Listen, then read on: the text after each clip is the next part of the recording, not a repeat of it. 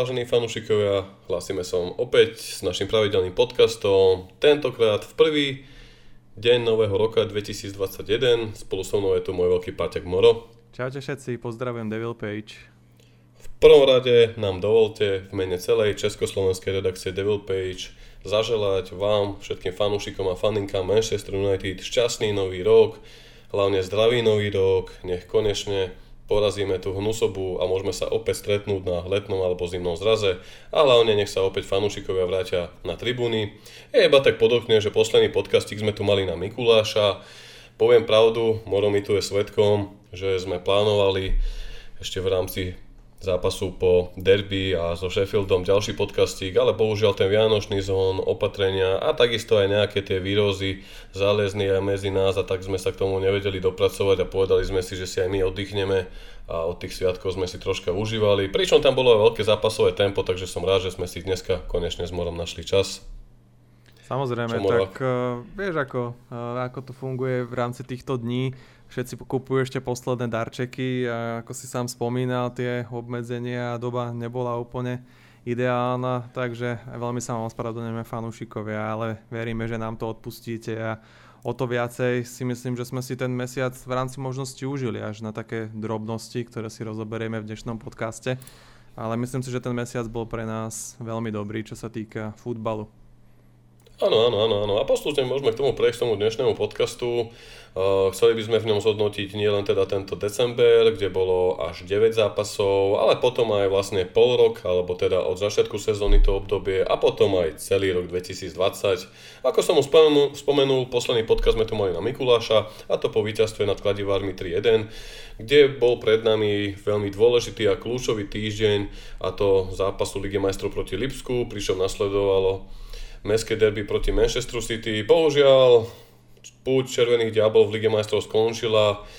Ja neviem, či sa už tomu ani máme nejako vrácať Žemorov, ale bolo to také bolestivé vypadnutie, ktoré sprevádzali tie hrozné a pikantné výroky Mina Raulu, ktorý povedal, že Paul Pogba a Manchester United tomuto spojeniu je definitívne koniec. Bol to taký čudný zápas, kedy sme mali z do Lipska ukázať našu DNA, chceli sme potvrdiť naše postupové ambície, aby sme nakoniec do Nemecka prišli v defenzívnom rozostávaní. Navrátil som po zranení Lukom Showom a takisto aj s defenzívnymi stredopoliármi Scottym, teda Scottym McTominayom a Matičom. Bohužiaľ, ten zápas nám úplne nevyšiel, bolo to, bolo to dosť zlé, už po pol hodine sme mohli prehrávať 3-0.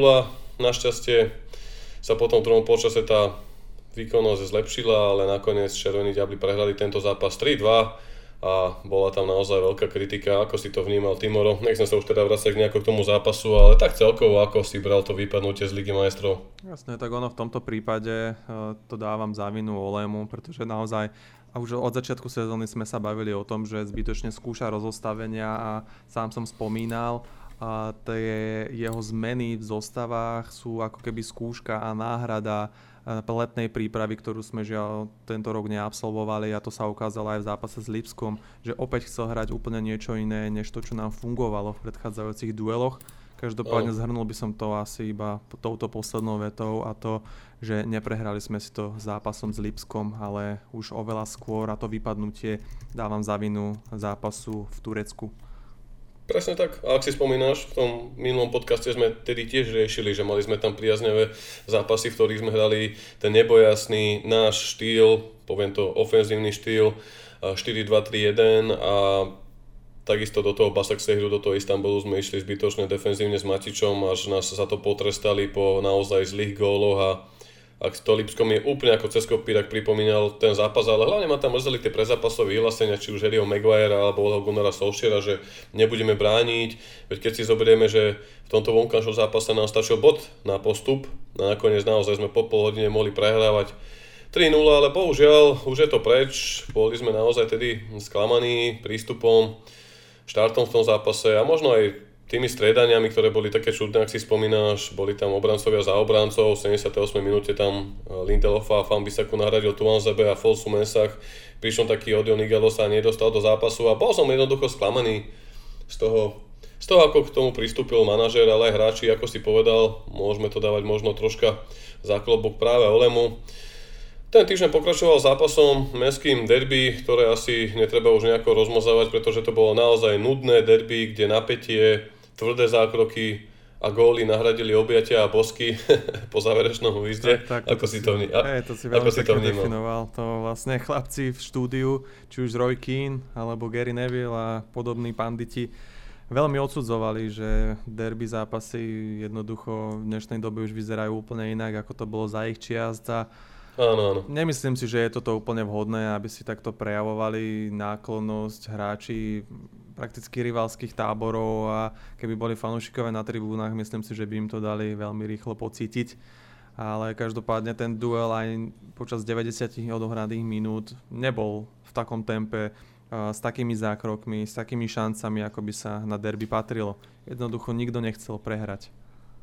Áno, áno, pekne si to povedal a takisto k tým divakom videl som práve počas toho zápasu a po tom zápase zaujímavé tweety priamo z Manchesteru, kedy fanúšikovia naražali na to, že práve to bol zápas, kde chýbal United ten 12. hráč a chýbali fanúšikovia, pretože keby bol Old Trafford vypredaný počas mestského derby, neexistuje, aby sa tam kapitán Manchester United objímal s hráčmi City a presne ako si to aj povedal, Roy Rio Ferdinand boli štúdiu z toho dosť nechutení a ani ne, neukazovali na to, že sa nemôžu objať alebo si proste tlapnúť rukou, veď sú to reprezentační kolegovia, či už Skywalker, John Stones a iní z kádru City s niektorými hráčmi United, hej, ale jednoducho ako povedal Rio, také veci treba nechať na tunel, v tuneli na Old Trafford si môžu dať objatia a vybožkávať líca, ale pokiaľ sú na ihrisku, je to 90 minút otvorená vojna a bolo to také zvláštne derby, no ja som zvedavý, ako to bude do budúcna, ale takéto derby som asi nezažil, také uvoľnené, také priateľské, naozaj tomu chýbala šťava. To všetko nám však už vynahradil ďalší zápas so Sheffieldom, ktorý začal naozaj, naozaj zle. Keď eh, Ole Gunnar Solskjaer dal prednosť pred Davidom Techeom Dinovi Hendersonovi, ktorý tak mohol naskočiť proti svojim bývalým spoluhráčom, avšak už v úvode zápasu chyboval pri rýchlom gole Sheffieldu, avšak skvelá reakcia zo strany hráčov United dokázala rýchlo zareagovať na tento gól a na, nakoniec sme videli fantasticky skvelý obrad na 2-3, čo bol naozaj veľmi dobrý a napínavý zápas, kde sa golov presadil Rashford, Martial a Rashford. V tomto zápase stojí za pripomienku, že Martial okrem golu zaznamenal asistenciu a bol to konečne taký budíček z jeho strany.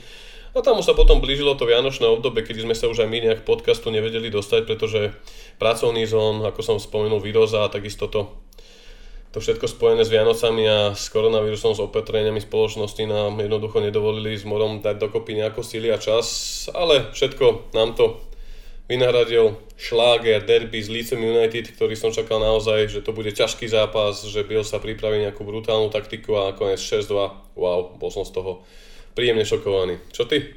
V tomto dueli sa podľa mňa ukázalo to, že sme konečne zahrali to, na čo máme, ale zároveň, že Leeds eh, má iba vlastne jednu taktiku, jednu tvár. Ten tým postúpil v tejto sezóne konečne do Premier League po dlhých rokoch a z ich strany je to skutočne hob alebo trop. Im vyjde ten ich ofenzívny štýl, čo sa potvrdilo aj v zápase proti nám, že tam mali niekoľko šancí, mohli dať viacero gólov, ale v defenzíve boli naozaj deraví a my sme dali 6 gólov, mohli sme pridať ďalšie 2, 3, 4, pokojne to mohlo skončiť 10-5, keď to preženiem.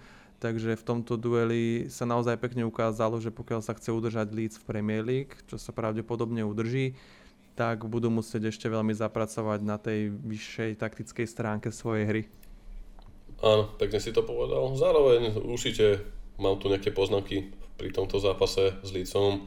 Uh, určite stojí za veľkú pochvalu výkon uh, Scottyho McTominaya, ktorý tam hneď v úvodnej druhej minúte zápasu skoroval, aby hneď o minútu neskôr, už v tretej minúte, ak sa nemýlim, pridal gól na 2-0, takže bol tam naozaj fantastický štart a po tých zápasoch, po tom odozdanom pokazenom úvode v zápase s Lipskom, po tom nudnom derby zo City, kde ale Červení diabli prevedli celkom organizovaný výkon, hlavne obrana si v zápase City počínala veľmi dobre. Nasledoval ten Sheffield, kde po chybe Dina Hendersona, zaváhaní Maguirea inkasovali sme prvý gól, bol Leeds konečne taký zápas, kde sme od prvej minúty hrali tú našu hru. A to som si všimol, počas tohto decembra, že po zápase s Lícom nabrali hráči také potrebné sebavedomie po tom veľkom sklamaní s Lipskom, pretože Sheffield sa im podarilo fantasticky obrátiť a Leeds bol maximálna deštrukcia 6-2, kde sa golov, ako som povedal, presadil McTominay dvakrát, Bruno Fernandes, Lindelof, dokonca Daniel James a opäť Bruno z penalty, takže naozaj sa mi ten výkon páčil s Licom, hráči si išli svojím skvelým prístupom naproti víťazstvu, ako sa hovorí a myslím si, že to sa potom podarilo preniesť aj do tých ďalších zápasov, či už s Evertonom v Carabao Cup, ku ktorému sa môžeme postupne teda presunúť, alebo aj proti Lestru, že od toho Licu sme naozaj chceli v každom zápase chytiť štart zápasu, nechceli sme to pokaziť ako proti tomu Lipsku a myslím si, že na toto bola tá bolestivá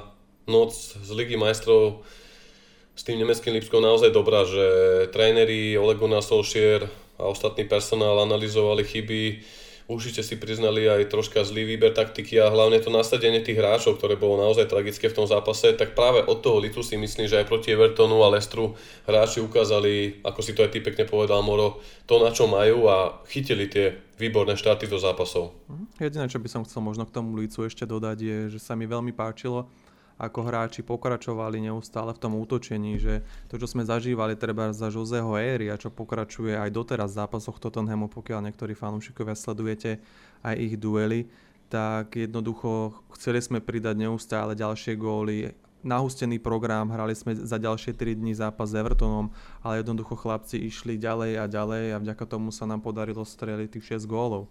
A vlastne také, no. takýchto vysoký podiel gólov na Old Trafford sme dali prvýkrát od výhry 8-2 s Arsenalom. Vtedy vlastne mm-hmm. vyšli na povrch aj tieto uh, zaujímavé štatistiky, takže jednoducho som veľmi rád za to, že sa vracia tento duch United, útočenie aj za rozhodnutého stavu uh, do našich plachiet. Áno, áno, áno. Za spomienku ešte v tomto zápase, pripomienku stojí určite dobrý výkon Marciala, ktorý v tom zápase zaznamenal dve asistencie, nahrával na gól McTominovi a Lindelofovi, pričom práve so Sheffieldom jeden gól strelil a takisto nahral na tretí gól Rashforda.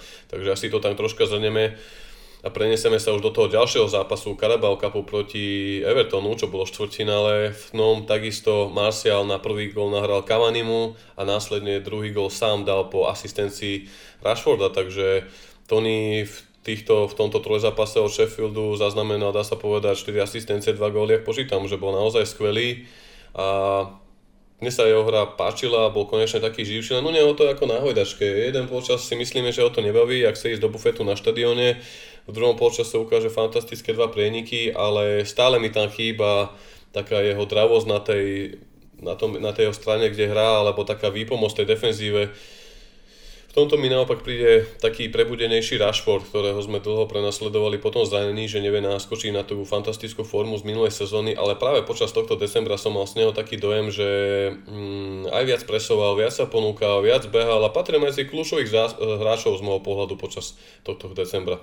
Je to tak, ale ako Raši ukazuje podľa mňa už dlhodobo počas tejto sezóny a počas roka 2020, že mu veľmi pomohlo to, tie aktivity mimo ihriska, ktorým sa venuje a teda pomáha mm-hmm. deťom, ktoré nemajú čo jesť a snaží sa keby zabezpečovať túto svoju rodinám. tak charitatívnu činnosť, takže tomu podľa mňa dosť pomohlo aj na ihrisku a uvedomuje si tú svoju zodpovednosť, ktorú na ňom má, že na ňu spoliehajú fanúšikovia, Zachytil mm. som aj také vyhlásenie, že vlastne chce zostať celú svoju kariéru v United, že si nevie predstaviť, že by nastupoval za nejaký iný klub.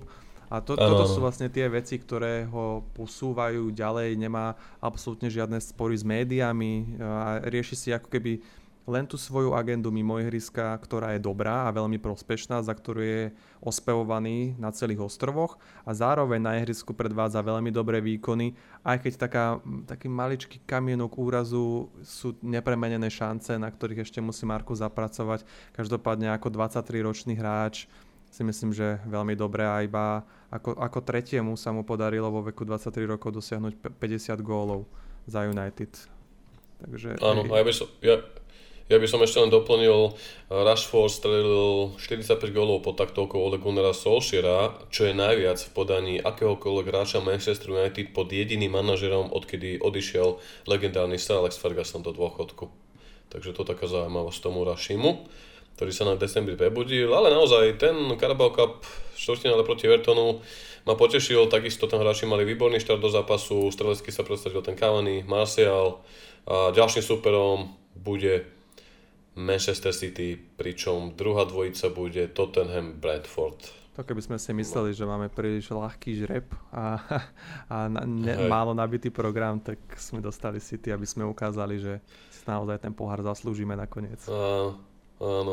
áno. A z tohto predajnočného pohárového štvrtinalového Carabao Cup zápasu sa presunieme na Štefana na 26. decembra, kedy sme sa všetci po Vianociach s plnými popkami tešili na Leicester bol to veľký zápas, veľa sa o ňom písalo, dokonca sa hovorilo aj v anglických médiách, som postrahol veľa titulek, že pokiaľ by tento zápas United vyhrali a nadviazali na tie dobré výkony ako s Evertonom, s Leedsom, tak naozaj môžu, sa dá sa povedať, vyšvihnúť, vyšvihnúť e, na najvyššie miesta v tabulke, pričom konečne by mohli možno prehovoriť do bojov o titul.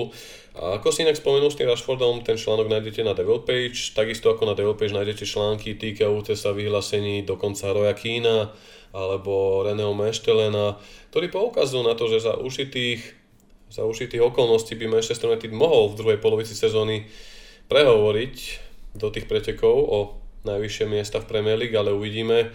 V každom prípade Zápas proti Lestru bol takisto z môjho pohľadu dosť vydarený, čo sa týkalo štartu do zápasu. United sa opäť pokúšali od prvej minúty hrať svoju hru. Bol tam agresívny prístup, dobrá dominancia podľa mňa. Škoda neužitých túto, ako si povedal Rashforda, pretože ten zápas mohol byť dávno rozhodnutý 2-0, 3-1. Nakoniec ma naozaj mrzelo, že sme inkasovali z kopačky Vardyho, v záverečných minútach, kedy ho tam nedokázali obsadiť ani traja obrancovia, stopery v tomto zápase, keďže v tom momente, ak tam hral, ak sa ne, nemýlim, Eric Bay a Harry Maguire. Je to tak. Ne, nepokryli, nepokryli si to tam dobre, tú stranu. Nepokryli si to, bolo to naozaj škoda, lebo sme ten zápas mohli vyhrať, avšak, ako sa hovorí, niekedy aj z dobrého výkonu nevzíde víťazstvo, čo bol opačný prípad posledného zápasu proti Welhrontonu nebezpečný super, vlci, ktorí dokážu obrať obody akéhokoľvek supera aj z tej top štvorky. Troška ma prekvapilo, že v tomto zápase, aj keď to bolo naozaj možno nie taký dokonalý výkon ako proti Evertonu alebo Lestru, teda organizovaný nasadenie od úvodných minút, tak sme dokázali jednoducho zlomiť ten zápas a ja som hovoril aj do redakcie, ak si spomínaš, som písal, že verím tomu Rašimu, celý zápas bol taký aktívny, snažil sa bojovať, aj keď to už nebolo herne také dobre zo strany celého týmu ako proti Lestru alebo proti Evertonu, ale veril som, že ten Raši jednoducho rozhodne ten zápas a troška nechá zabudnúť na tie tútovky proti Lestru, ktoré nás z časti stáli aj víťazstvo, alebo poistenie toho náskoku proti Lestru, ale Rashford v tomto zápase aj so šťastím využil krásny dlhý pás od Bruna Fernandesa dokázal vystreliť cenu výhru 1-0. A čo ma ešte viac prekvapilo, bola reakcia toho publika jednoducho, že ešte pred pol rokom alebo pred rokom, aj pred dvoma rokmi, keď bol ešte Jose Mourinho na lavičke, tak sme naozaj boli radi za body proti Wolverhamptonu, ktorý možno nehrá pravidelne Ligu majstrov, ale sami dáš za pravdu, že dokážu oberať také týmy o body ako Liverpool, ako Manchester City, ako Tottenham, ako Chelsea. A teraz sme ceným skalpom gólu v záverečných minútach, Fergie štýlom, teda že aj keď je zlý zápas, nedarí sa úplne, ale jednoducho z oddedu kolena, aby vyhrali, vyhrali. A aj tak boli fanúšikovia nespokojní, že to nebol pekný výkon, že toto nie je víťazná mentalita. Čo je potom víťazná mentalita, keď práve mne niekedy takéto víťazstva aj po možno nie najkrajšom futbale, ale v záverečných minútach dodajú viac chutí vážne potešenia ako, ako napríklad víťazstvo vo veľkom šlágri dlho očakávanom derby proti Lícu 6-2. Je to, ako to, je ako to, to u teba? Presne tak, ako hovoríš, no, jednoducho tieto výsledky budujú tú mentalitu týmu. A ako Bruno povedal po zápase s Lestrom, že bol veľmi rád, keď prišiel do šatne a videl svojich spoluhráčov smutných sediacich v šatni tak jednoducho po tomto dueli si mohli schuti zaspievať a vykrikovať v šatni, ako keby vyhrali prakticky titul. Lebo jednoducho to, toto sú tie momenty, ktoré budujú mentalitu víťaznú týmu, ktorú budeme do ďalších uh, duelov určite potrebovať. Ak sa chceme vôbec dostať do toho boja o titul, ak tam chceme niečo prehovoriť, tak jednoducho tá kolisavosť eh, našich výsledkov a forma bude musieť byť stabilná, aby sme vedeli niečo predviesť. Pretože bez toho jednoducho nemáme šancu, aby sme sa zapojili do toho a môžeme akurát tak hrať opäť o Ligu majstrov. Pekne si to povedal. Takže vlastne Wolverhampton bol posledný zápas eh, v decembri, zároveň aj posledný zápas minulého roka. Aby som to tak zosumarizoval, keď sme si to takto v rýchlosti spolu s Morom prešli, Červení diabli odohrali za december 9 zápasov, z toho 5 krát zvíťazili, 2 krát zaremizovali, 2 krát prehrali. Podotýkam, že tie prehry prišli už v úvode mesiaca. Paríž a Lipsko. A tedy som bol naozaj nahnevaný. Vedel by som vyčítať veľa vecí hráčom, Solskjaerovi, ale naozaj od tých dvoch bolestivých prehr v Ligi majstrov, čo nás stálo postup do vyraďovacej fázy, sa hráči United zonkli, nakopli a o zvyšku mesiaca dokázali odpovedať priaznivými výsledkami, čím vystrelili na fantastické druhé miesto Premier League. A tie remízy boli naozaj po tej nudnej derby, teda po tej nudnej remíze v derby zo City a s tým Lestron City, čo bol náročný zápas a škoda, chýbalo pár minút, lepšie obsadenie Vardyho, lepšie čítanie defenzívy hry a bolo by to ešte slabšie, ale osobne, osobne ten december považujem naozaj za veľmi pozitívny, 9 zápasov za 30 dní, nie je to absolútne žiadna stranda. Ak si zoberieme do úvahy, že sa hrá bez fanúšikov, že hráči sú ako také testovacie králiky, ktoré pomaly každý tretí deň musia ísť na testy kvôli COVID-19 sú zatvorení v tých bublinkách karantény. Ja im za toto zdávam veľký hold a ako som bol naozaj čo viem potom po tej prehre s Lipskom nahnevaný, sklamaný, tak si ma znova získali na svoju stranu a Treba povedať naozaj, že mám tu pred sebou štatistiku zo Sky Sports. Počas štedrého dňa, teda počas Vianoc, sa United dostali na tretie miesto a iba 5 bodov ich delilo, delilo vlastne od prvého miesta. A to je najlepšie umiestnenie počas vianočného obdobia od odchodu Sara Alexa Fergusona. Iba pre porovnanie, presne o takom čase pred rokom bol Solskjaer so svojím tímom na 8. mieste až s 24 bodovým mankom na čelo. Teraz to je tretie miesto s 5-bodovým bankom, čo sa týkalo Vianoc. Takže naozaj v decembri zamakali a myslím si, že šťastí vynahradili fanúšikom to bolestivé sklamanie z vypadnutia Ligy majstrov, takže welcome back European League, ale sústreďme sa na tú Premier League. Môže sa tam naozaj, naozaj udiať hocičo v tejto COVID sezóne a naozaj, ako aj tie podcasty sú niekedy ako na hojdačke z toho pozitívnejšieho, potom ideme do toho podcastu 2 kroky dopredu, 3 kroky späť, ale teraz mám z toho také pozitívne pocity, ale na druhej strane som niekedy až tak šialeno opitý tými pohľadmi z našej československej komunity, že ešte pred mesiacom po prehre s Parížom sme tu kritizovali Solšera, alebo bolo to naozaj zlé a fakticky prejde mesiac, 5 krát zvíťazíme, 2 krát zaremizujeme a zrazu sa tu objavujú možné reči o titule. Ako vnímaš ty tieto reči Moro? Ako to na teba pôsobí? Lebo ja si všímam to publikum, niekedy tomu nerozumiem, príde mi to ako keby chcem už napísať náuku, ako správne rozumieť ženám. Ja niekedy nerozumiem našim, ani našim vlastným fanúšikom. Jeden mesiac je to zlé, je to na vyhadzov, druhý mesiac môžeme ísť na titul. Presne tak, no teraz sa tu smejem po podfúzi, keby si ma videl, tak presne to uvidíš. Jednoducho najdôležitejší faktor je tá ustálenosť výkonov, pretože pokiaľ sa nám to nepodarí, tak nemáme šancu ani uhrávať e, dobré výsledky v pohároch, e, v dlhodobých súťažiach ako je Premier League. A to je presne o tom. A jednoducho teraz prvé miesto až desiaté delí pár bodov, stačí, že prehráme dva ligové zápasy a naši super nezaváhajú a my budeme opäť dole. Čiže to je presne. ako keby ten najväčší faktor, ktorý vyhráva dlhodobé súťaže ako je Premier League, je konzistentnosť výkonov. Pokiaľ sa nám toto nepodarí počas druhej polovičky sezóny, môžeme na tom budovať ešte ďalej, môže Olemu prísť ďalšia postila, ale v tej ďalšej sezóne už budeme musieť bojovať o titul, pretože si nemôžeme dovoliť jednoducho hrať na Arsenal a byť bez trofeje dlhé roky.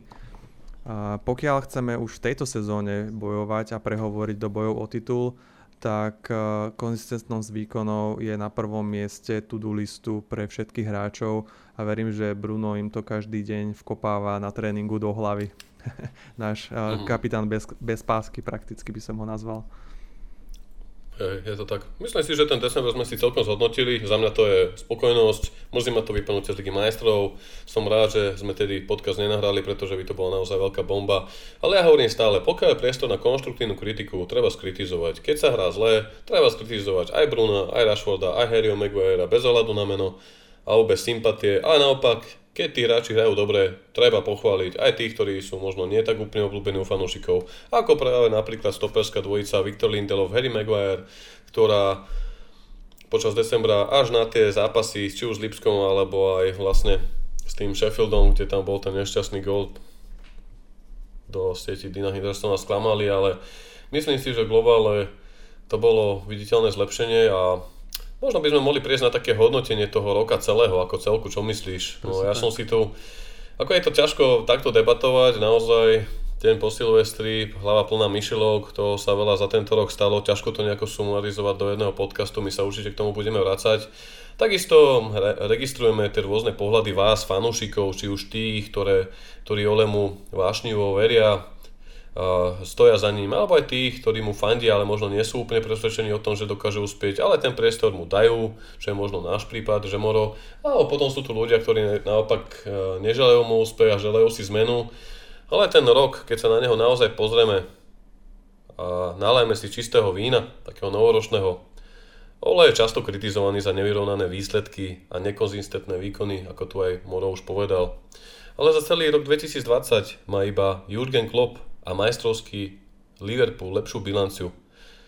Solskjaerové dva roky pôsobenia ho zatiaľ charakterizovali veľké zostupy a pády, o čom bol aj ten rok 2020.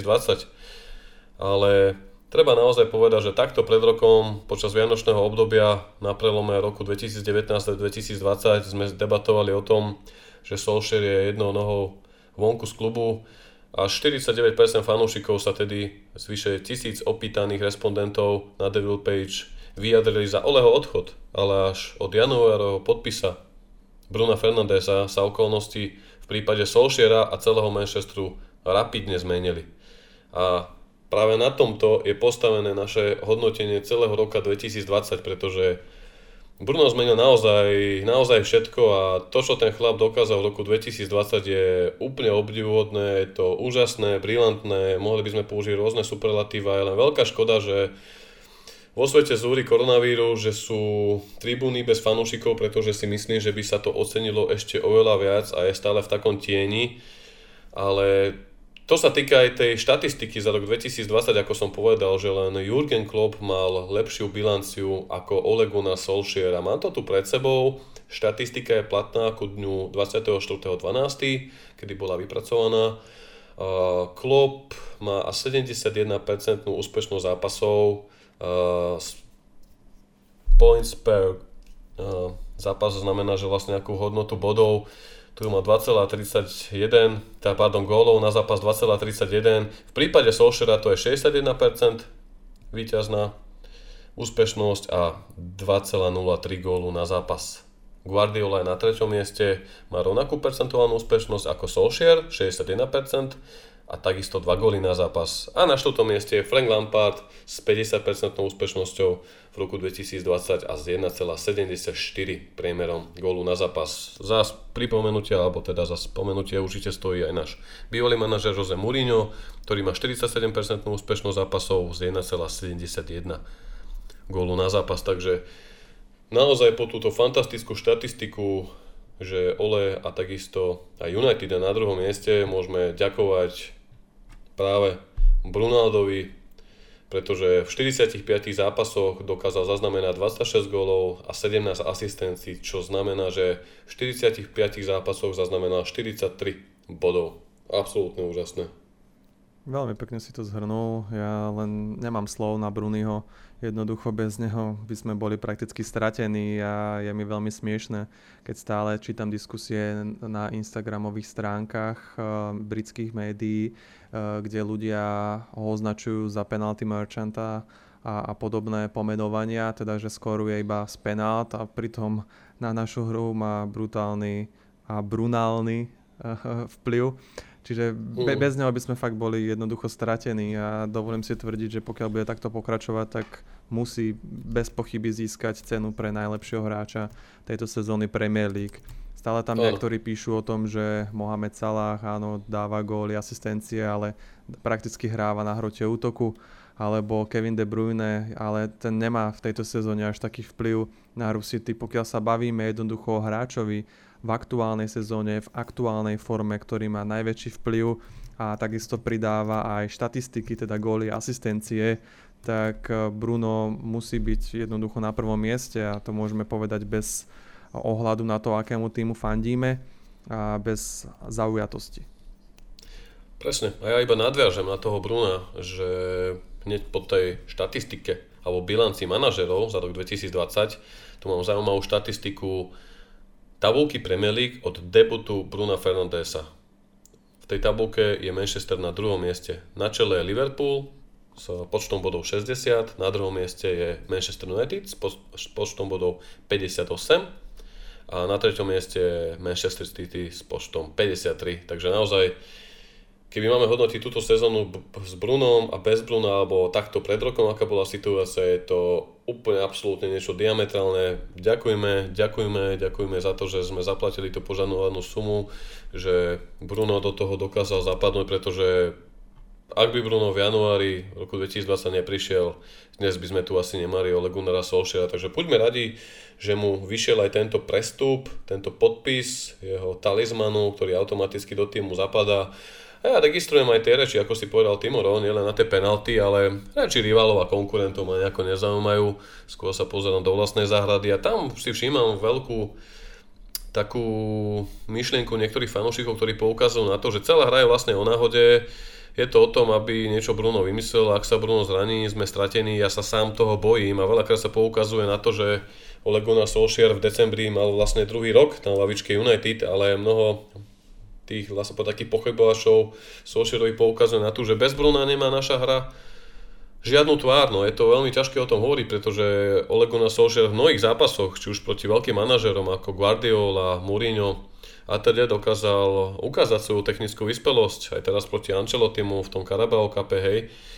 Uh, vedel pripraviť správnu taktiku aj na Leicester. Naopak, boli tam možno chybné rozostavenia, možno chybný výber hráčov, možno chybná príprava, analýza zápasu, ako v tom Istambule s Basak Sehírom, alebo tá cesta do Lipska s piatimi obrancami, s dvomi defenzívnymi záložníkmi, dá sa povedať so siedmimi defenzívnymi hráčmi, kde sme od prvej minúty išli brániť ten betón, ale ako sme to povedali už v predchádzajúcich podcastoch, chyby budú, bude ich robiť aj Solskjaer, budú ich robiť aj hráči, je dôležité, aby sa im v budúcnosti vyvarovali a je pravda, že Ole Gunnar Solskjaer teraz v decembri završil 2 roky na lavičke United, ale podľa mňa je veľmi dôležité oddelovať to, že ten prvý porok bol taký oťukávací, nemal tu svojich hráčov, bola tam tá spanilá jazda do jary 2019, aby sa to potom vytrápilo do konca sezóny, ale až dá sa povedať tom lete 2019 plus minulom roku 2020 začala taká kompletná prestavba kádru a stále, stále je olej iba na polovici cesty, čo sa týka odchodu a príchodu hráčov, ale k tomu sa ešte dnes dostaneme, takže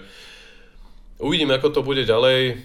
Je evidentné, že Bruno je náš talizman, na ňom je postavená hra, celý tým pracuje na neho, či už je to Scotty Fred v tých pozíciách tých defenzívnych stredopoliarov, vidíme to, že aj ten tým inak pôsobí, inak hrá Rashford, inak hrá Martial, inak aj ten Cavani zapracuje sa do toho konceptu hry, keď tam je ten Bruno, ako keď tam ten Bruno nie je.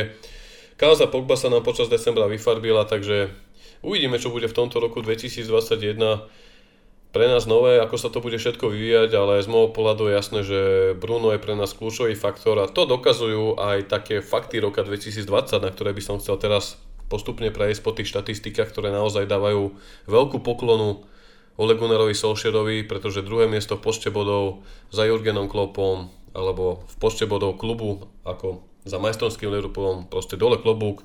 Keď do toho započítame tie tri semifinálové zápasy, bohužiaľ, ktoré nezavršili pohárom, teda v tej minulej sezóne, treba jednoducho skonštatovať, že rok 2020 bol progres, čo sa týka týmu a aspoň tak to vnímam, cítim ja, aj keď samozrejme viem vypichnúť veľmi veľa negatív, veľmi veľa nedostatkov, ale stále sme iba v polovice cesty v tejto prestavby. Ako to vnímaš ty? Doslova by sme ho mohli označiť za pozitívny. Čo povieš v takom dvojzmysle jemnom? Mm-hmm, ale k, to, k tomu to sa radšej nebudeme vyjadrovať. Každopádne k Brunovi by som chcel len uzavrieť túto tému, že každý veľký tím, ktorý siaha na tituly, siaha na poháre, tak potrebuje jednoducho manšaft vybudovať okolo jedného, dvoch, troch veľmi kvalitných, stabilných hráčov, ktorý bude hrať prakticky celú sezónu, bude sa mu dariť, bude zbierať štatistiky, bude to veľká osobnosť.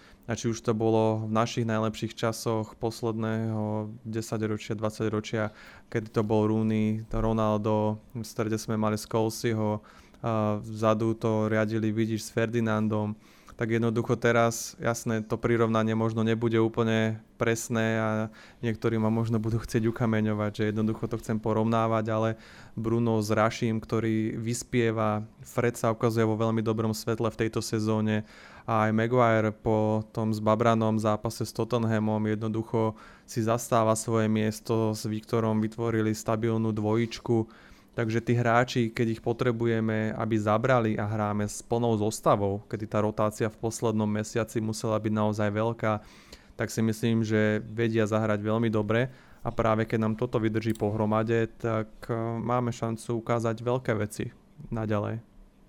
Pekne si to povedal. Áno, určite. Ak si spomenieš, spomeňme si na Liverpool z tej predchádzajúcej alebo z tej sezóny, keď vyhrali Ligu majstrov.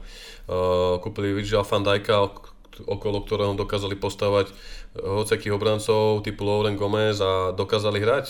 V strede zálohy, keď nemali Tiaga Alcantaru, tiež tam bol pre niektorých posmešný Henderson alebo Milner, pracant, veterant, ale na hrote hral pravidelne vo výbornej konzistentnej forme Mane, Salah a jednoducho vytvorili tam tí 3 4 hráči takú kostru týmu, okolo ktorého zostávali ostatných hráčov a keď do toho všetky dali, všetci dali srdiečko a makali na 100%, tie tímové výsledky sa dostavili. Len u nás je to o tom, že aj počas tohto roka stále sa buduje tá mentalita toho týmu, pestuje sa tá tímová atmosféra, čo Ole alebo aj Bruno povedali po zápase, s Wolverhamptonom, kedy to vystrelili v závere, v závere toho zápasu a keď, keď si to už takto povedal, ja tu mám pred sebou aj zaujímavú štatistiku zo Who Scored, kde sa v rámci Premier League zameriame na pár štatistík. Najviac gólov za túto polčas sezóny zatiaľ má Fernández 10 gólov, v rámci mm, asistencie je to takisto Fernández 7 asistencií, ale skôr také zaujímavosti. Uh, najviac uh, Výťazných súbojov na jeden zápas prípadá na Harryho Maguirea, takmer 4,3. Na druhom mieste je Viktor Lindelov, 2,5 úspešnosti súbojov, potom nasleduje Alex Telex 2, Show Pogba 1,5, čo je naozaj, naozaj, naozaj, naozaj že na zamyslenie, že ten Harry od zápasu s tým Tottenhamom, ako si povedal, naozaj začal makať a tiež ma mrzí, že ho neustále prenasleduje nálepka najdrahšieho obrancu na svete, alebo takéto dehonestovanie za ten pokazený úvod sezóny, kedy podľa mňa ani nemal hrávať, mali ho tréneri dať bokom, mimo, mimo svetla fotografov bulváru, aby sa neriešila tá grécka kauza. Bohužiaľ, je to už preč, som rád, že hráči odpovedali výsledkami. Čo ma možno troška tak trápi, alebo mrzí, chcel by som vidieť mm, väčšiu, práve o čom sme sa bavili, tú kreativitu pri tých streleckých e, príležitostiach, pri tvorbe asistencií, pretože Premier League má Fernández 7 asistencií, potom nasleduje Rashford 4, Martial 3 a Matta 2 a potom je tam Cavani z takže viac by som očakával výpomoc tých gólových šancí zo strany celej zálohy, či už je to Pogba, Scott McTominay, Fred, alebo práve z tých krídelných priestorov, ale uvidíme, ako to bude vo zvyšku tejto sezóny. A ešte za spomenutie stojí určite, ako si povedal aj ty, doplním ťa v rámci tých zostav najpreferovanejšou formáciou v tom roku 2020 bolo rozostavenie 4-2-3-1 iba pre zaujímavosť, v novej sezóne sme s ním nastúpili v tejto aktuálnej do 13 zápasov Premier League, z čoho sme 8 krát vyhrali, 3 krát remizovali a 2 krát prehrali. V rozostavení 4-2-3-1 sme v tých 13 zápasoch, ktoré tu mám zaznačené, strelili 28 gólov a 20 krát inkasovali, takže to iba tak zo zaujímavosti. A k tomu Harrymu tu mám ešte zaujímavé, nikto spomedzi všetkých stoperov Premier League od zápasu s Tottenhamom, od toho debaklu 6-1, nezaznamenal spomedzi obrancov viac uh, defenzívnych odkopov a úspešných zákrokov ako práve Harry Maguire, čo stojí za určite pochvalu. Možno by som k tomuto ešte dodal a na adresu Harryho, keď už ho tu máme rozpitvaného, že za rok 2020 bol vlastne na svete najviac vyťažovaným hráčom v poli. A mal, mám pocit, že cez 5000 minút, ak sa nemýlim, či koľko to bolo pokiaľ tam máš tú štatistiku. Každopádne mám, Harry teda bol stabilne hráčom základnej zostavy, či už to bola liga, bol to pohár, čokoľvek. A presne takého obrancu sme potrebovali vzhľadom na naše sklenenky, Jonesa Rocha, a Erik Bay sa takisto javí podobne, takže takáto stabilita je pre nás veľmi dôležitá. V tejto istej tabulke bol Bruno na treťom mieste a Viktor Lindelov na 28. mieste. Teoreticky ak by som mal pravdu povedať, nepamätám si to presne. Každopádne Bruno a Harry, veľká poklona za túto minutáž v tak nabitej sezóne, vlastne na prelome sezón. veľmi si to vážim, že naozaj títo chlapci dokážu odohrať takúto porciu minút a verím, že im to veľmi dlho vydrží. Áno, áno. Bol to Football Observatory uh, Social prieskum. On bol niekedy v okolí štedrého dňa Vianoc asi, takže je to týždeň staré. Nejaké minútky nám tam pribudli, ale mal si pravdu, Harry Maguire na čele. Na druhom mieste tam bol Ruben Diaz, pomedzi sveta Lionel Messi, Bruno Fernandes, Bruno Pašeko, Romelu Lukaku, Viktor Lindelov, Rafael Varán, Jesus Navas. To sú všetko hráči, ktorí za rok 2020 odohrali viac ako 4000 herných minút a patrili medzi absolútne najvyťaženejších hráčov v Európe, takže mali sme tam až troch hráčov. Ako dlho sme si želali od odchodu Fergusona dvoch stoperov, ktorí budú vedieť hrať aspoň 30-40 zápasov za sezónu. Konečne ich tu máme, len veľakrát tam bola tá nekonzistencia nielen ich, ale aj celého týmu, pretože tým nielen útočí, ale aj bráni, ale ako, ako si povedal ty, ako som povedal aj ja, od toho debaktu s Tottenhamom si vstúpili do svedomia, hlavne Harry najvyššia úspešnosť osobných súbov a defenzívnych odkopok spomedzi všetkých obrancov, respektíve stoperov v Premier League. A to hovorí za všetko. To hovorí za všetko. No a mimo také ešte zaujímavosti z tohto roka Manchester United potom víťaznom obrate proti Sheffieldu z decembra zaznamenal už 388 bodov získaných v zápasoch, v ktorých náskok prehrával. A to je najvyšší počet spomedzi všetkých tímov v novodobej histórii Premier League, čo naozaj je obdivodné, že v tejto sezóne sme toľkokrát dokázali otočiť ten zápas, ale aj celej tej histórii toho týmu a Ole neustále na tlačovkách hovorí, že mu na tom veľmi záleží, aby si hráči uvedomili tú dôležitosť, že aj keď sa nedarí, že ten zápas má 90 minút, alebo koľkokrát sme to videli. Skôr sme počas tejto sezóny videli, že sme mali slabé štarty do zápasov, z desiatich sme možno 7 alebo 8 krát inkasovali prvý, potom sa nám 8 krát podarilo zvrátiť ten nepriaznivý výsledok, bohužiaľ proti Lipsku sa to napríklad nepodarilo, stalo nás to postup do Ligy majstrov, ale sú to ďalšie také pozitívne výhľady alebo veci, na ktorých sa dá stavať a tak by som možno aj ukončil nejak hodnotenie toho roka, ale určite si tu dáme ešte pár takých, nechcem povedať takých vízových, ale takých otázok. Mm-hmm. Aký bol pre teba najkrajší a možno najhorší moment toho roka 2020? Ale je to veľmi ťažké hodnotiť, veď je. ako si sám spomínal, tak eh, sezóna poznačená trojmesačným výpadkom a jednoducho boli tam aj veľké radosti, naopak veľké sklamania, čo sa týka... Tak daj, tak daj mi tri radosti, aspoň keď ten rok bol taký pokazený aj pandemistický, neviem aké, aké boli. Medzi tie tri by som určite zaradil teda príchod Bruna mm-hmm. Fernandeza, bez ktorého si myslím, že by sme na tom boli aktuálne veľmi zlé a museli by sme sa spoliehať na Pogbu. Ako taký druhý prvok eh, by som vyzdvihol koncepčnú prácu, ktorú sa snažíme nastaviť v aktuálnej sezóne. V tej minulej Ole tým, že nemal ešte dostatočný počet hráčov, ktorý chcel hrať, tak preťažil tú zostavu aj on tým, že je mladší manažér, ešte nevie úplne možno všetky tie detaily, ktoré majú skúsení harcovníci tak jednoducho prepálil hráčov, na konci sezóny sme na to takmer doplatili, našťastie sme sa dostali do Ligy majstrov, ale robil to potom aj na začiatku sezóny. Za mňa sa z toho poučil, keďže tá rotácia v rámci decembra, kedy sme hrali prakticky každý tretí deň, bola myslím si, že veľmi dobrá a dokázali sme aj so širším kádrom uhrať super výsledky. Takže pochválil by som aj túto prácu o Leho. A taký tretí bodík, čo ti, čo ti ja viem? Asi, asi poviem výsledok 6-2 proti Lícu. Jednoducho Líckam, to, to, no, no, to no. Ne, nevymyslíš, to je život. Po niekoľkých rokoch, mám pocit, že 18 rokov to je, čo sú v Premier League a my im dáme takúto facku na Old Trafford. Veľmi, veľmi som smutný z toho, že sme to nemohli vidieť naživo, keďže sme plánovali ísť na tento zápas, ale tak bohužiaľ budeme si to musieť vynahradiť budúci rok. Vlastne už tento rok. Ó, oh, vítaj 2021. No, sme, sme tu, dobré ráno. Hej, hej. hej, presne to povedal, ja som určite medzi tie najkrajšie chcel spomenúť práve uh, talizman Bruno Fernandes. Bez neho by tento podcast asi nebol taký, aký bol. Bez neho by sme asi sa nedostali do tých troch semifinálnych zápasov, neurali Ligu majstrov, ktorú síce hneď v základnej skupine sme si pokazili, ale opäť Vianoce 2020 sme boli na druhom mieste za Liverpoolom a iba 5 bodov za nimi z jedných zápasu k dobru, takže to považujem spolu s tým Brunom za taký krásny moment, jedno aj druhé.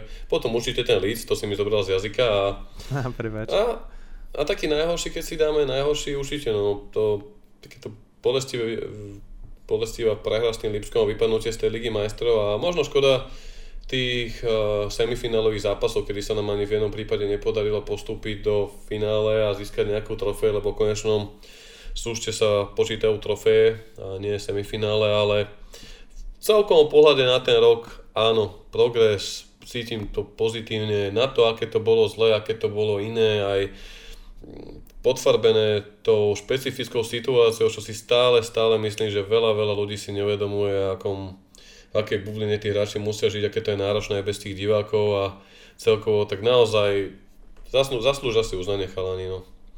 A dúfam, že ten rok tento bude ešte lepší.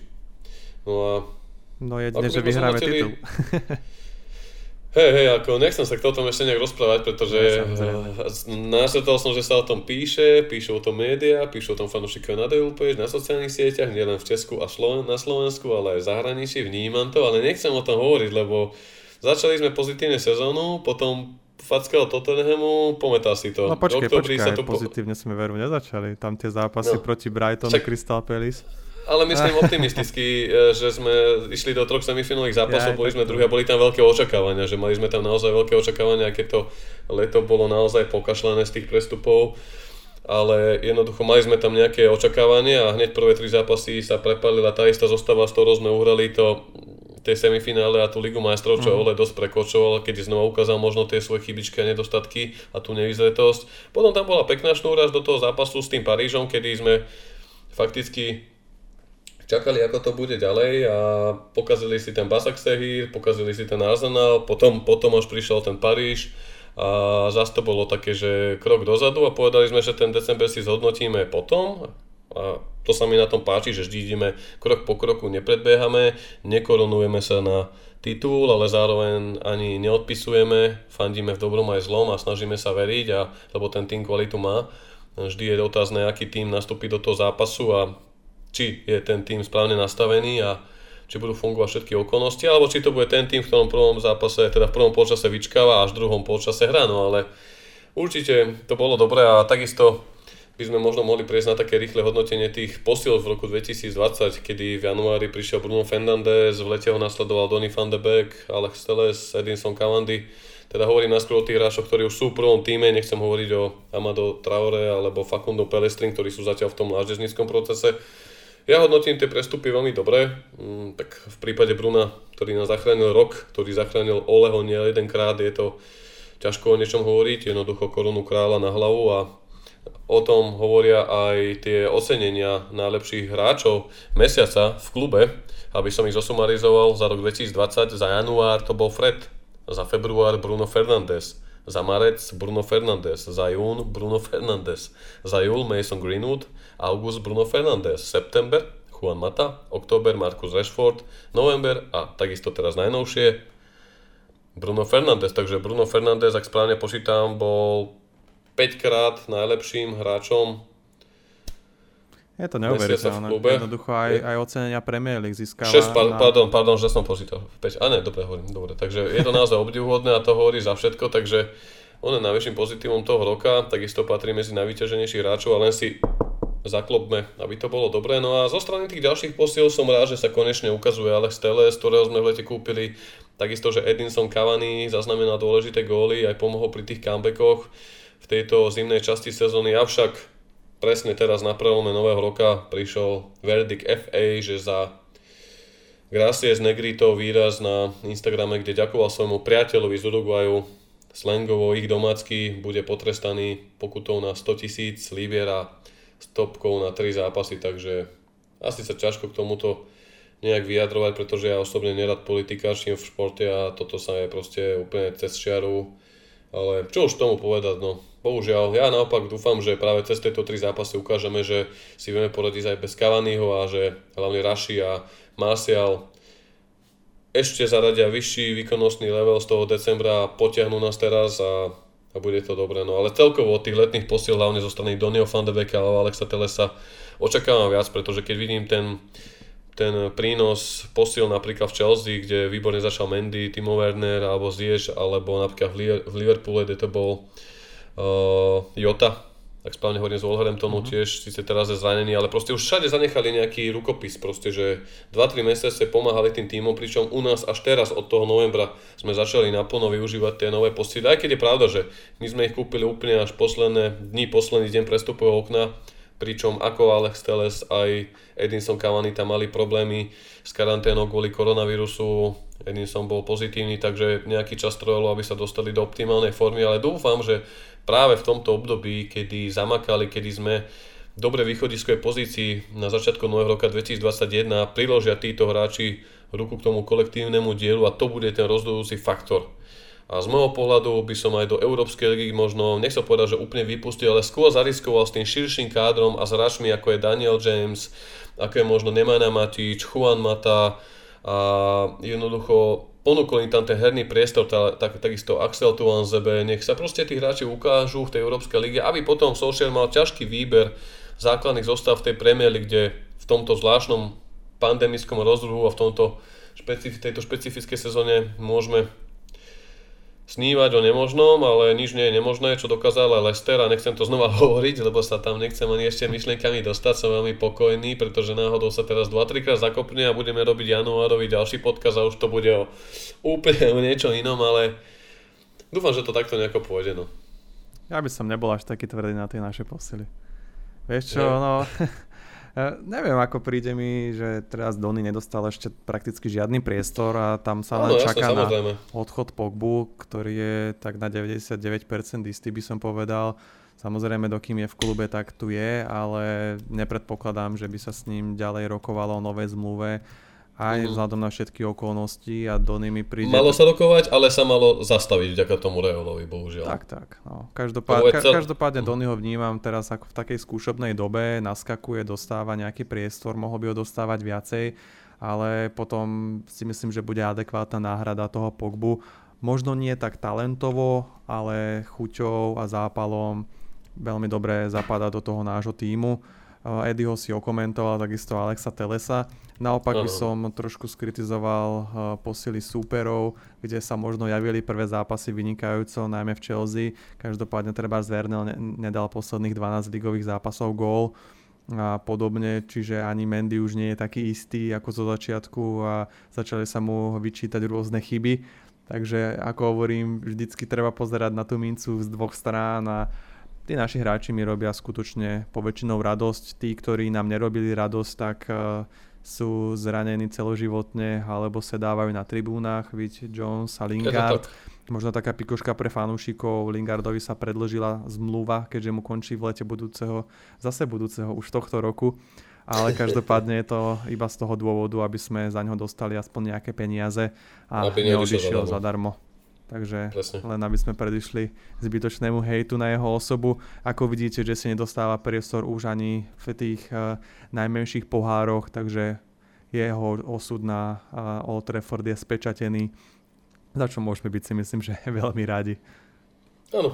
Ja som, ja som iba v tom kontexte tých posil, ako si spomenul, že druhá stránka mi sa skôr naražal na to, že tam ten manažment dokázal tomu Lampardovi, poviem príklad, vybaviť tie posily skôr, čo sa odrazilo potom na tom výbornom štarte do sezóny, kedy okamžite tí noví hráči prinášali nejaké výsledky, hej, že Werner dokázal skorovať, uh, ten Mendy absolútne brilantný, najlepšie štatistiky od éry Petra Čecha. Pričom my tým, že sme ich kúpili až tie posledné dni 4. 5. oktobra, Žína, plus tí hráči niektorí neboli použiteľní, tak sme ich začali využívať až v novembri, ale nadviažem na to. To je presne to, čo hovorím a už sa opakujem ako nejaký papagaj. Vždy je to o tom jednoducho. Pred mesiacom bol Frank ten výborný tréner, ktorému sa darilo a hovorili anglické médiá o tom, ako Chelsea je tá, veľa punditov to hovorilo aj na Slovensku, som to počul v rôznych športových portáloch alebo aj v televízii že jednoducho, že Lampard je ten, ktorý môže e, sa prihlásiť do boja o titul s Liverpoolom alebo zo City a vidím, aký bol december, že tedy bol Ole ten neschopák pred mesiacom a Lampard ten dokonalý, teraz to je úplne naopak. Proste teraz počas Vianoc United e, pekne sedeli na druhom mieste za Liverpoolom o 5 bodov s jedným zápasom k dobru, pričom tá Chelsea sa, dá sa povedať, v posledných zápasoch herne utápa, ale opäť, opäť, opäť nie je tam taká agenda proti Chelsea a Lampardovi, ako možno vidíme prípade United a Solskjaera, toho neschopného Solskjaera a pritom prejde rok 2020 a uvedomíme si, že len Klopp bol štatisticky výťazné a počtom golov na zápas lepšie ako Solskjaer a Guardiola, Lampard, mm, Mourinho boli a za nimi, takže to je také škoda, ale netreba to nejako riešiť, jednoducho sú to nálepky, sú to titulky predajné, clickbaity médií, športových portálov, že si to potom prenášajú ostatní rivali a fanúšikovia do nejakých diskusí, ale memeček je jedna vec. Ja sa o toto absolútne nejak nezaujímam, ja sa pozerám iba na nás a také sú aj moje očakávania od tohto zvyšku sezóny, aby som tak nejak prešiel k záveru tohto podcastu, keďže sa blížime k hodinke. Ja dúfam, že nadviažeme už teraz v tých nasledujúcich novoročných zápasoch proti Astonville, v FL Cup, ale respektíve v Carabao Cup proti Manchester City alebo aj vo Fedforde, pretože už 17. januára nás čaká derby na Anfielde proti Liverpoolu a Liverpool už 4 roky po sebe na Anfielde neprehral, čo je absolútne neuveriteľná šnúra a možno je najlepší čas prekaziť, takže teším sa na to a mimo iného na 12. januára mm, je naplánovaná dohrávka z Burnley, čo je vlastne to úvodné prvé kolo Premier League, takže ak v nasledujúcich 5 zápasoch hráči zvládnu tie ligové zápasy proti Astonville, Watfordu, Burnley a potom skúšku ťažkú na Anfielde, po ktorej ich čaká Fulham, naozaj tu z 5 najbližších zápasov Premier League môžeme siahať na 12, 13, možno aj 15 bodov, čo by nás dokázalo nielenže udržať, ale hlavne by sme konečne urobili nie že jeden krok dopredu, ale konečne tri kroky dopredu, pretože koľkokrát za tú Oleho éru sme už mali našľapnuté po nejakých piatich zápasoch, ale aby sme sa nakoniec nejak popalili alebo padli a takto je celá, cel, celkovo aj teraz nastavené, ako som povedal, Lampard versus Solskjaer v tých médiách, v tej fanúšikovskej komunite. Stačia tu nejaké dve, tri zaváhania a zás budeme tam, kde sme boli po prehre s Tottenhamom, po prehre v Istambule, takže ja som kľudný, som pevne nohami na zemi, snažím sa mať nadlad, Dúfam, že to hráči zvládnu a že vstúpime do nového roka 2021 výťazne a že naozaj sa nám pošťastí odrazí dobre. Presne tak, veľmi dobre si to povedal. Každopádne bude fakt záležať na každom jednom výsledku. Či už je to dnes s Aston Villou vo dôležitom zápase s týmom, ktorý o chlp utiekol Hrobárovi z lopaty v predchádzajúcej sezóne a teraz hrá o Ligu majstrov alebo a potom každý jeden ďalší duel, ktorý napokon vyvrcholí veľa dôležitým zápasom na Anfield Road 17. Čiže skutočne tak, tak. sa máme na čo tešiť a verím, že to zvládneme, pretože keby sme to zvládli dobre, tak myslím si, že vyšleme veľmi jasný odkaz či už hejterom alebo aj fanúšikom ostatných táborov, že s nami v tejto sezóne treba počítať. Je to tak, je to tak. Ja by som ešte iba spomenul vlastne také tie očakávania toho zvyšku sezóny. Ja hlavne dúfam, okrem toho, že sa týmu bude dariť, skončíme minimálne na takom mieste, ak dúfam, že lepšie ako minulé sezóne, tak dúfam, verím, že v postupný nárad fanúšikov na tribúny naozaj už chcem, aby sa to nejak normalizovalo. Vidíme to vo svete, že je tu nejaký pozitivizmus aj v rámci neviem, tých vakcín alebo nejakých eh, opatrení v jednotlivých krajinách, ale uvidíme, ako to do jary bude. Veľmi mi to chýba, takisto ako mi chýba zimný zraz, ktorý sme vždy organizovali v januári. Bohužiaľ tentokrát to nebude možné a o to viac nás to mrzí, ako sme už spomínali v predchádzajúcich podcastoch, že sme teraz oslavili 10. narodeniny vzniku nášho fanúšikovského projektu Devil Page, ale som pozitívny. Tento rok 2021, 2021 bude 21 times. Užijeme si letný zraz, užijeme si výjazdy, dodatočne oslavíme aj tie narodeniny. Dôležité je, aby sme teraz všetci boli zdraví, pozitívne naladení v úvode nového roka v týchto karanténnych, lockdownových podmienkach, aby sme si užili dobré futbalíky a už na tých týždňoch sa môžete tešiť na ďalšie podcasty, keďže už teraz po novom roku sme s Morom Fresh, sme odsviatkovaný, o pár kilov ťažší, uvoľnený, oddychnutý, aj pozitívne naladený. A už samozrejme od ďalšieho týždňa môžete očakávať pravidelné podcasty aj na našom patronskom programe a takisto aj tuto pre vás, takže, takže asi tak k dnešnému podcastu. Ja si myslím, Napadáte že krásne zhrnutie a bodka za týmto podcastom. Vyrazme teda správnou nohou do nového roku 2021 to víťazstvom za Aston Villou a aby sme sa naladili krásne na tento nový rok, ktorý snáď bude úspešný a pozitívny pre nás všetkých. Tak, tak. Ja ešte spomeniem iba dve pikošky. S klubom počas posledných decembrových týždňov podpísal zmluvu Kai Rooney, syn Wayna Rooneyho. Držíme palce Kai, dúfam, že opäť o 10 rokov budeš raziť akadémiou hore, hore, hore až do prvého týmu. A takisto stojí za veľkú pochvalu alebo zdanie holdu klubu, keďže klubové kuchyne Manchester United uvarili počas decembra, prosinca takmer 80 tisíc obedov, ktoré následne 150 pracovníkov každý jeden decembrový deň rozvážali po celej oblasti Greater Manchester, takže naozaj pekné gesto zo strany vedenia majiteľov, že mysleli aj na tých, ktorí si možno pekné sviatky nevedeli užiť. V každom prípade na zápas s Liverpoolom si pre vás chystáme súťaž, typovačku o produkty Remington, keďže posledné derby proti City bolo bez golov a takisto sa môžete tešiť na najbližší podcast, v ktorom sa zameriame na zimné prestupové okno, ktoré sa dnešným dňom 1. januára otvorilo, takže čoskoro sa počujeme opäť, majte sa pekne fanúšikovia, fandíme, veríme. Majte sa krásne a tešíme sa na vás na ďalší podcast. Čaute.